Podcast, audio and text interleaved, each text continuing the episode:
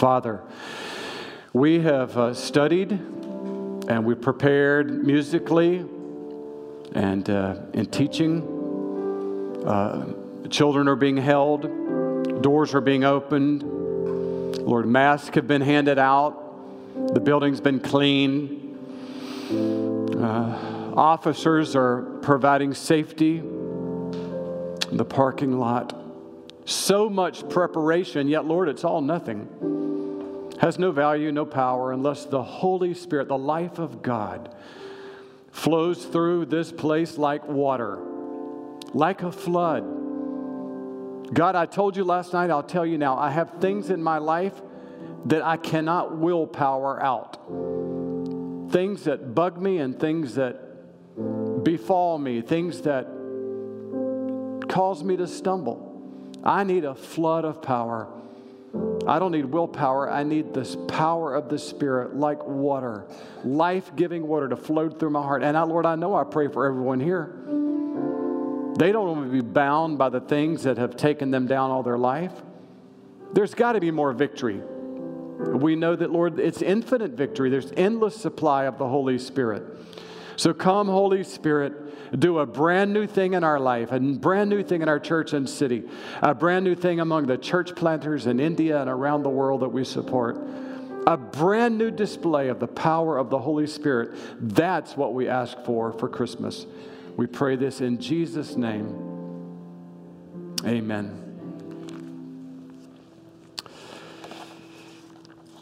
Tim Challies is a blogger, a, book reviewer, and a prolific author in his own right.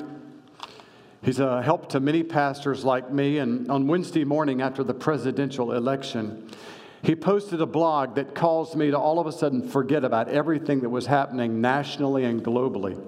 This is how the, the blog began. In all the years I've been writing, I've never had to type words more difficult, more devastating than these. Yesterday, the Lord called my son to himself. My dear son, my sweet son, my kind son, my godly son, my only son. Nick Challies was 20 years old, uh, was playing in a field with his uh, fiance and his sister, and he collapsed, never regained consciousness. He was a student at Boyce College and um, Southern Seminary and was studying to be a pastor and longed to return to Canada where he'd grown up to be a church planter. His father spoke briefly at the funeral in Toronto just last week.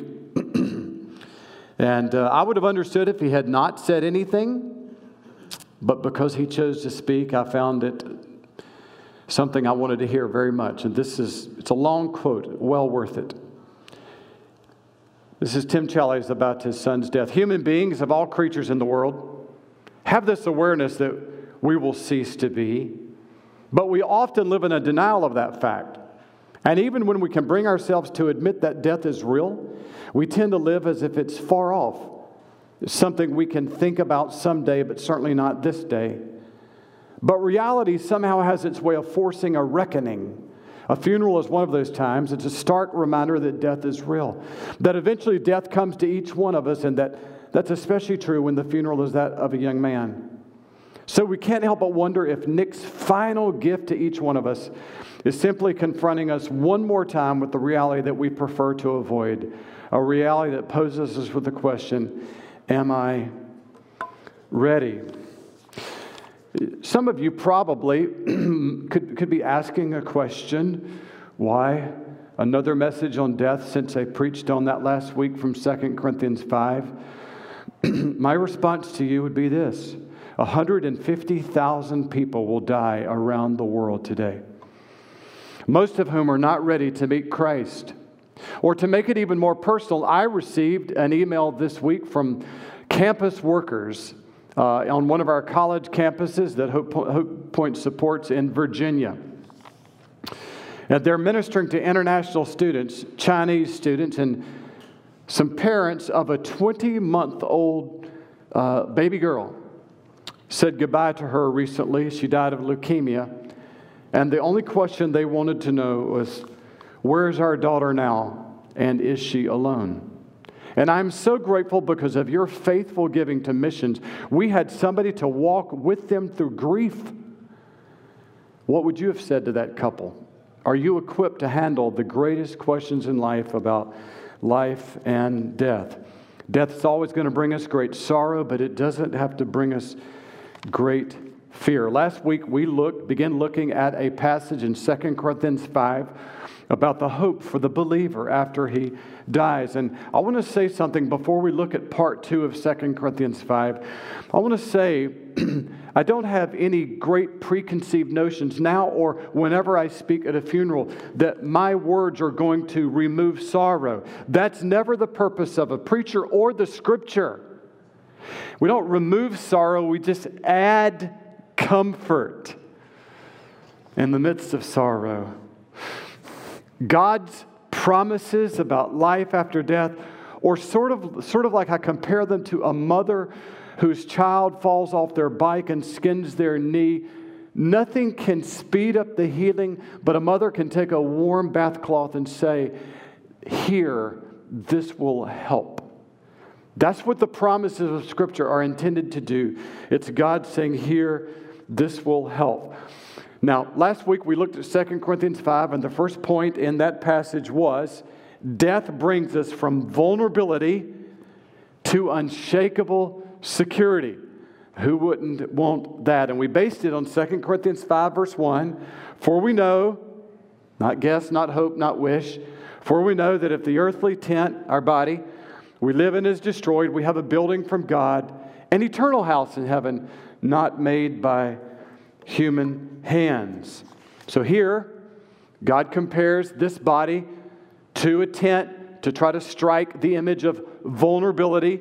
Anything can knock it down, comparing the, that with the body that we're going to be given. It will not be biologically made at all, strictly by the supernatural power of God, and therefore it has unshakable strength. When I was about 10 years old, my brother and I, along with my mom and my dad, went camping in Myrtle Beach. Dad was incredibly busy during those years with work, so he drove the trailer down to the, the, the campground and we unloaded everything. And mom and dad were going to stay in the camper, and my brother and I were going to stay in a tent that week. And so dad set up the tent, but he had to go back to finish up a few days at work. Well, that night, an unbelievable fierce storm uh, blew, blew through that um, campground, and our tent didn't last 15 minutes. And soon my brother and I found ourselves homeless, and we knocked on the door of mom's camper and spent the night, a few nights there. So the point of the story is that when our tent like body is blown away, God has a camper for you to live in for all of eternity. The truth is a little bit larger than that. Don't live in a tent like body anymore. We live in a body that will never be destroyed again, a body of unshakable security. Micah spoke of this eternal security. In the last days, the mountain of the Lord's temple will be established and people will stream to that mountain. Many nations will come. Nation will not take up sword against nation. No more fighting. It's unbelievable to think about all the conflicts in the world now. None. Everyone will sit under their own vine and under their own fig tree, and no one will make them afraid. George Washington's favorite verse. And you could imagine, if you know anything about history, all the wars and the death that he saw. I think that if there's any word that would sum up 2020, it would be the word fear. Fear of health, fear of jobs, fear of violence, and for the people who live on the West Coast, the fear of nature. And for every nation in the world, the fear of death. And to be honest with you, it would be inappropriate to live through 2020 and to have not experienced fear. It's an appropriate emotion. Doesn't have to be a paralyzing emotion, and one day, because of God's gift of life after death, it will be a non existent emotion. God said, we saw last week, Isaiah 25, the sovereign Lord will wipe away the tears from all faces. So that's a summary of last week. We're going to a place of unshakable security. Point number two from 2 Corinthians 5 this week death makes possible the fulfillment of God's ultimate purpose for each of us. Verse 5, 2 Corinthians 5. Now the one who has fashioned us for this very purpose to live forever, the one who has fashioned us for the purpose of living forever in another body, not a tent like body, but a building like body, the one who has fashioned us for living in that body is God. So here we see the will of God was to never live forever in a tent like body. Everything that God said in the Old Testament is supposed to be a picture of the fulfillment of the New Testament. Has it ever dawned on you why the Israelites lived in tents? For 40 years in the wilderness, when their land they were going to was only 17 days away. 17 days away, they lived in tent for 40 years. Because of the metaphor of the image of what we're all doing on earth, living in tents, Canaan they were just passing through the wilderness, it was not home. And that's why God had them live in tents for 40 years to make a statement. We're passing through, this is not home. You ever see anybody that's living on the streets in a tent?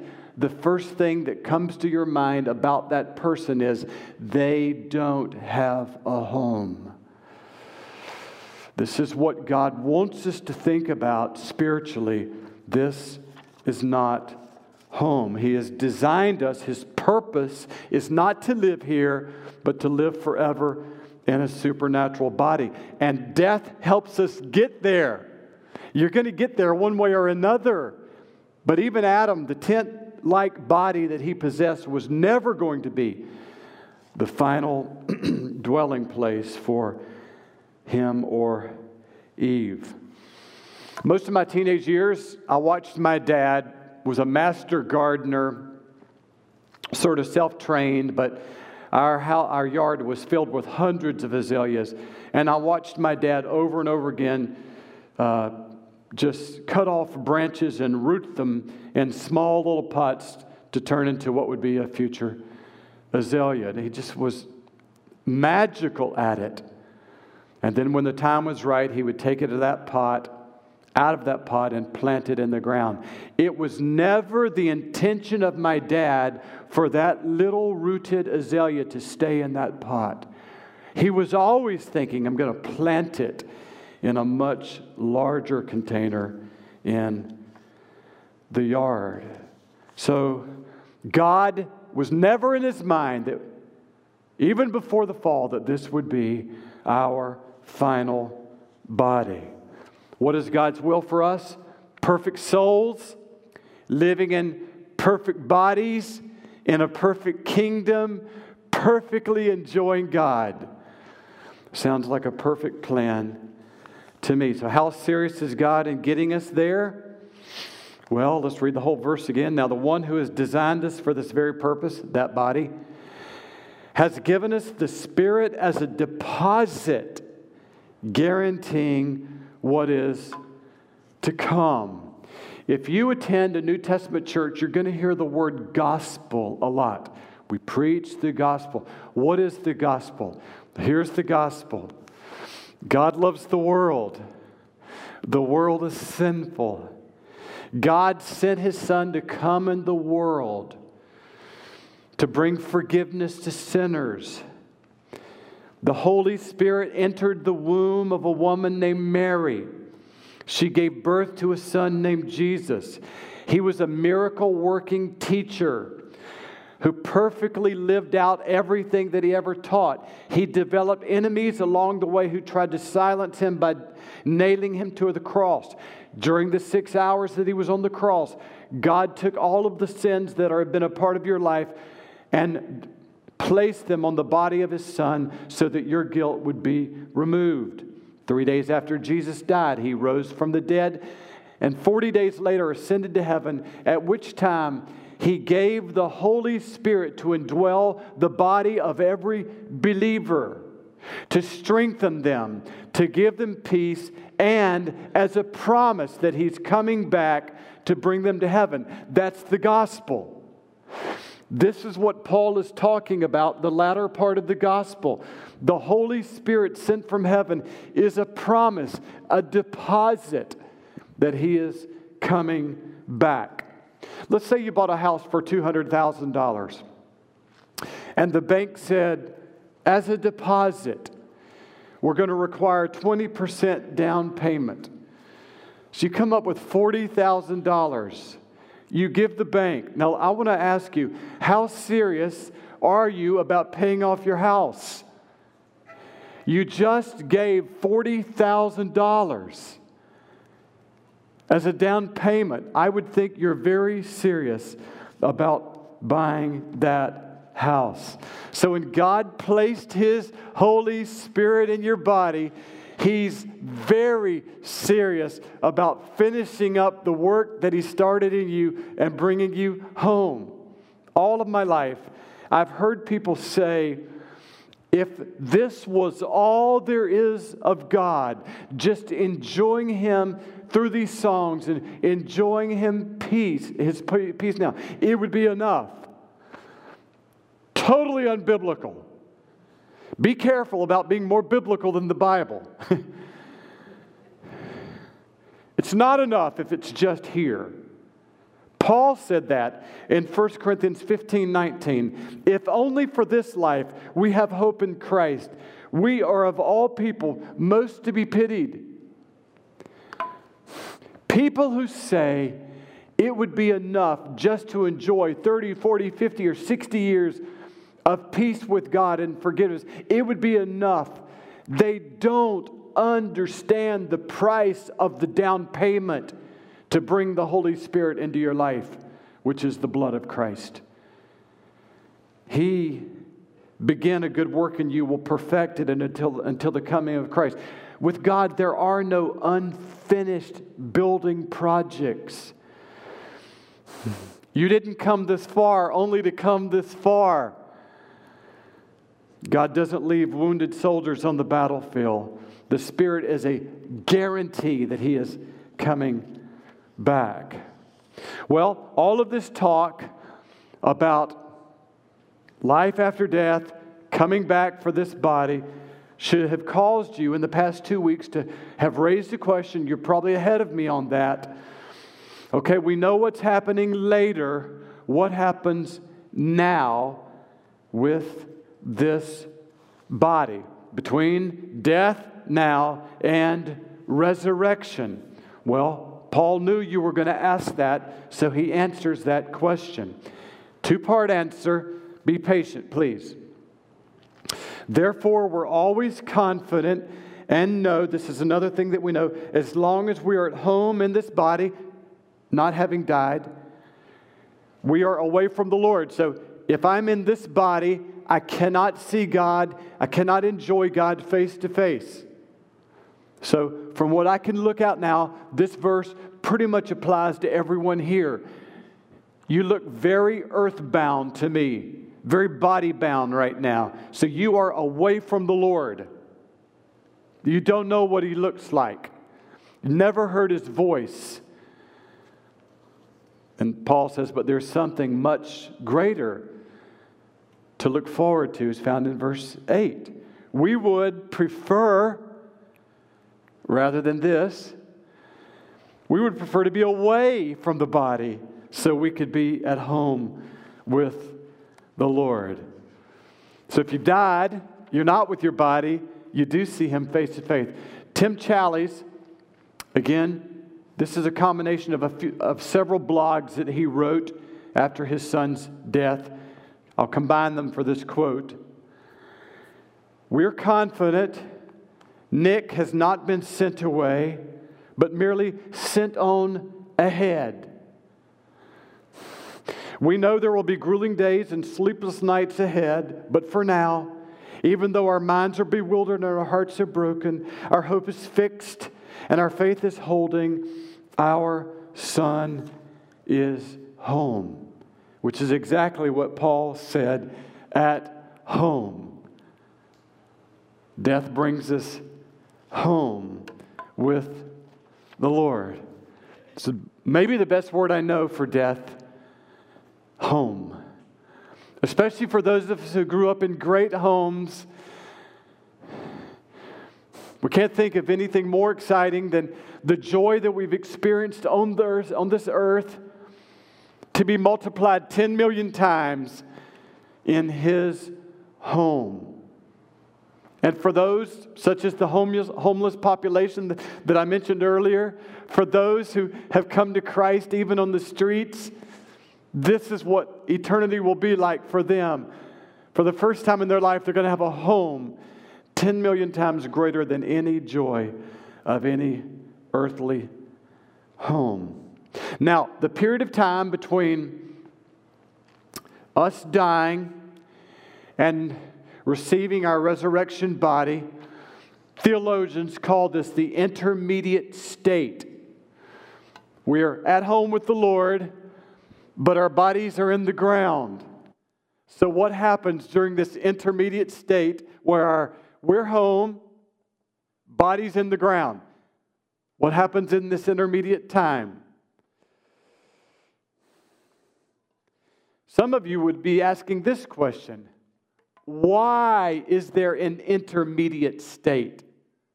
You probably have already asked that all your life. You go to funerals, you hear the preacher say, watch, bury the body, yet at home with the Lord. Body in the ground, soul at home with the Lord. Why an intermediate state? Well, there probably are several reasons that would fall in the category of mystery but there's one that's quite clear, and that is from an evangelistic standpoint. Whenever, for 34 years now, as a pastor, walking with families into cemeteries, as I'm standing with that family, grieving and watching their grief, my eyes always gaze across the acres and acres of that cemetery, and I smile because I'm reminded every time I'm in a a cemetery. What man that claimed to be the answer and Savior of the world, what man is the Savior? The one who's not in the grave. So God leaves all the bodies of believers of thousands of years in the grave so that we'll not be confused when somebody says, I am the way to heaven. The only one who can say that and give you confidence is the one whose body is not in the ground. That would be a reason for the intermediate state so that all bodies will be left in the ground so that we'll know Christ is the way to heaven. So we're comforted by that. Jesus conquered the grave, and therefore we will conquer the grave also if we believe in him and can say with Paul, we prefer to be away from the body and at home with the Lord. Now, I love how Paul ends this very specifically. He doesn't just say, We're home. It wouldn't be much of a home if we weren't with the Lord. I, I, what a gift it is to be able to see our loved ones, but heaven wouldn't be heaven if we're there without the Lord. So we are at home, but we are there also with the Lord. So, here's a question about the intermediate state. What do believers look like right now in the intermediate state? Bodies in the ground, they're at home with the Lord. What do they look like? Well, the Bible doesn't tell us a lot about that, but it does tell us a few things. Let me just help you get used to this. When there are things that are not told to you in the Bible, it's because God says you don't need to know them to enjoy Him now. When I was in college, I read a verse in Revelation that said we are getting a new name. Every believer gets a new name in heaven. that just puzzled me so much that when I got home from college, I went and made an appointment with my pastor. I said, Dr. Page, what does it mean that we get a new name in heaven? And he told me, frankly, I don't know. But if he'll just let me in, I don't care what he calls me. I love that kind of wisdom. We don't have to know everything. But there are some things that we know. The first thing we can know if you could peek into heaven today, you would recognize exactly the people that you've always known. I don't say that because I want that to be true. It is true. Your knowledge of them is even better than the knowledge you had on earth. Toward the end of Jesus' life, God, in order to affirm him before he was going to the cross, came down on a mountain in a very beautiful display of radiant glory from heaven. The glory of God descended. Two prophets also descended on that mountain Moses and Elijah. They had been dead for hundreds of years. With Jesus on that mountain were three disciples Peter, James, and John. Look what Peter says when the prophets came. Peter said to Jesus, Lord, it is good for us to be here. If you wish, I'll put up three shelters one for you, one for Moses, and one for Elijah. Immediately knew who they were, recognized them. Our knowledge of those that we love is even better in heaven. Another glimpse of those that have gone on before is provided for us in Hebrews 11. As you know, Hebrews 11 describes all of the great people of faith in the Old Testament. And at the end of that chapter, it gives us a glimpse of what all the Old Testament believers are doing in heaven right now. Hebrews 11 22, but you have come to Mount Zion, to the city of the living God, the heavenly Jerusalem. You have come to thousands upon thousands of angels in joyful assembly to the church of the firstborn whose names are written in heaven. You have come to God, the judge of all, to the spirits. Here they are. Not to the bodies, but to the spirits of the righteous made perfect to Jesus, the mediator of a new covenant, and to the sprinkling of his blood. All I can say is we don't know a lot about what heaven is like right now, other than it oozes with joy, power, God, Jesus. It's a party. I've heard in so much of my life, we often say, People say this sort of flippantly, or they try to make themselves believe it. We know that if the one person, if the person that we loved, if they had an opportunity to come back, they wouldn't. You don't know how true that is because of the high joy they're experiencing with God and Christ and thousands and thousands of angels. And I will say this even though the grieving heart will never fully be healed on earth, only in heaven, one of the paths toward healing is to let the joy of the person that you love in heaven be your joy now. Let their joy bring you joy. So, all of this, the spirits of those who've been made righteous, made perfect, that happens to everybody who dies immediately upon their death. How do we know that? Because the one of the most tender things that Jesus ever said in his life, he's hanging on the cross. To his right and his, to his left are two criminals. One criminal mocks him, the other criminal, the other criminal uh, realizes he's the Son of God, the Savior of the world. And so that criminal says to Jesus, Remember me when you come in your kingdom. Now, what's he thinking? Hundreds of years, thousands of years, whenever the kingdom happens, please, Jesus, someday remember me, please. And Jesus tells him, not someday. Truly, I tell you, today you will be with me in paradise. So, again, back to 2 Corinthians 5, we're not just at home, but we are with the Lord in paradise. And Paul said we would prefer to be away from the body and at home with the Lord. Now, let me say in complete empathy, none of us look forward to the dying process. Mark Twain used to say, I'm not afraid to die, I just don't want to be there when it happens. and I appreciate his humor because it's really filled with insight. We have no idea. It's the last step of faith a believer ever takes. What's it going to be like? And this is the only thing I can tell you. The one who said, Today you'll be with me in paradise, also said, Never will I leave you nor forsake you. In that last step of faith, the presence of Jesus Christ is going to walk with you through death as he's walked with you through every step of faith you've ever taken in life.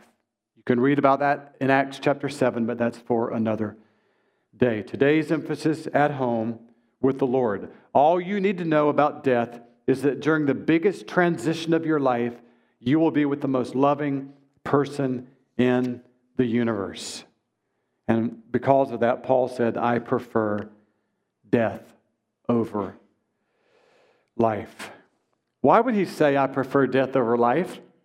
Because any sane person desires more joy versus less joy.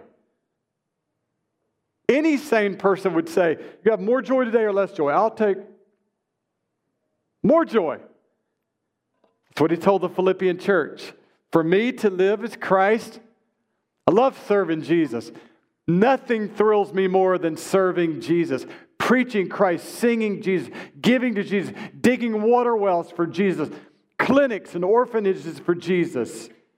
I love serving him. But to die is what? Better.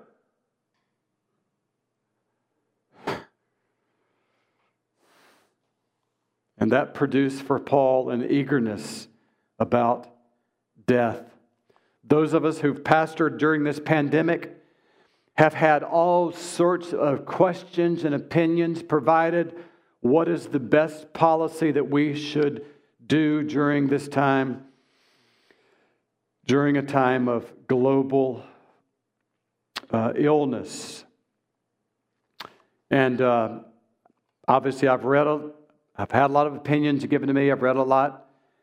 One of my most enjoyable was a pastor who was asked when they began to regather, said, You're leading your church to regather without all questions answered. What if someone dies in your church? And the pastor simply said, Then they will be happier.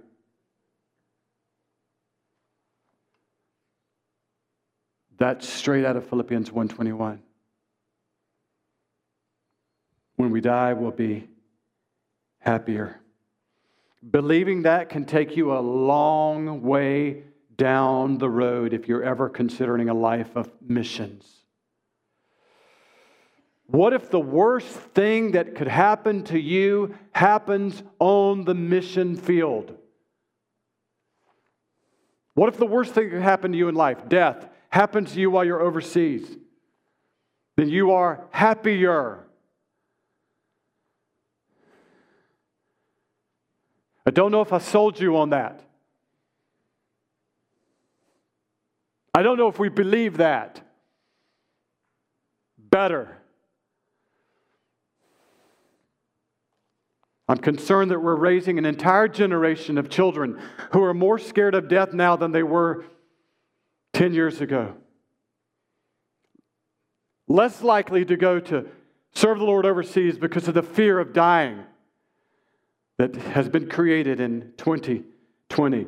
A missionary wrote me this week and said, Thank you for preaching on death. I have been plagued by the fear of death all my life and have said no to some of Christ's commands overseas for fear of dying. In the medieval, medieval, medieval ages, Europe was stricken with many plagues many plagues, just like what we're going through, except for the fact the average mortality rate, the average death rate in a city, death rate, if you got the virus, the average death rate was 25%, one out of four. Death rate, not sick rate. 25% death rate. So there was much confusion about what to do as church. They were just as confused then as we are now. And a matter of fact, if you, if you want to read about the history of how the church ministered during the plagues of the middle, medieval ages, this will be on our website on the sermon notes. You can download this PDF. It is an outstanding brief history of how the church ministered to the plagues. This is what they all agreed on keep preaching, minister to the sick, don't abandon them. Employers, try to provide business so that your employees don't go hungry. In 1519, in 1519 Ulrich Zwingli, pastor of a church in, in Zurich, Switzerland, was away from his, his city when the plague struck. He was away from the city. What did he do? The article said he rushed back into the city faster than a fireman would rush to a fire to be with his people. He became ill when the plague came into his own body. Thought he was going to die. On his bed of sickness, he, he did live. On his bed of sickness, wrote the plague hymn. How about a plague hymn? This is just a few lines from it. Help me, Lord, my strength and rock. Lo, at the door, I hear death's knock. Lo, Satan strains to snatch his prey. I feel his grasp. Must I give way? He harms me not, I fear no loss, for here I lie beneath thy cross. My God, my Lord, healed by thy hand, upon the earth once more I stand. How do you minister in a plague stricken body to a plague stricken city? You believe, Philippians 1 For me to live is Christ, but to die is better.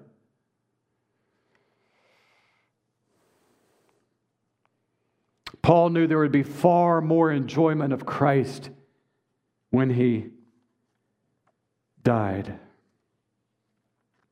I prefer to be away from the body and with the Lord. So let me close with this. we prefer to be away from this body. Believers, we prefer to be with the sovereign Father who decided that we would exist. We prefer to be with Christ who so loved us that he bled for our forgiveness. We prefer to be with the Spirit who breathed life into the first man and has indwelled every believer for 6,000 years. What could be better than to live forever with God, whose love is infinitely tender, whose beauty is infinitely satisfying, and whose arms are infinitely safe. Let's pray. Father, we thank you for all those last night around the world who left the chains of the imprisonment of their bodies. They have served you, they have prayed for you, they have toiled for you. And Lord, for many of them, not much earthly comfort, not a great hospital, not a lot of medicine, maybe a bed. But they were faithful until they breathed their last. And then you, Jesus, walked with them through the dying process to join thousands and thousands of angels in joyful assembly where they now have seen God and certainly have held the hand that was crucified for them. We have never been more grateful, Lord, in a volatile world that's increasing in danger, to thank you, Jesus, for going to the cross, rising from the dead giving your Holy Spirit as a deposit, guaranteeing that we will arrive in heaven safely and eternally. I pray, Lord, for someone today that has never said yes to Christ, they would think about their death. If they would think about your death, Jesus, on the cross and your resurrection, and say yes to you, they want to be ready. I pray someone, Lord, right now will say, Jesus, save me. I give you my hand, I give you my heart, save me.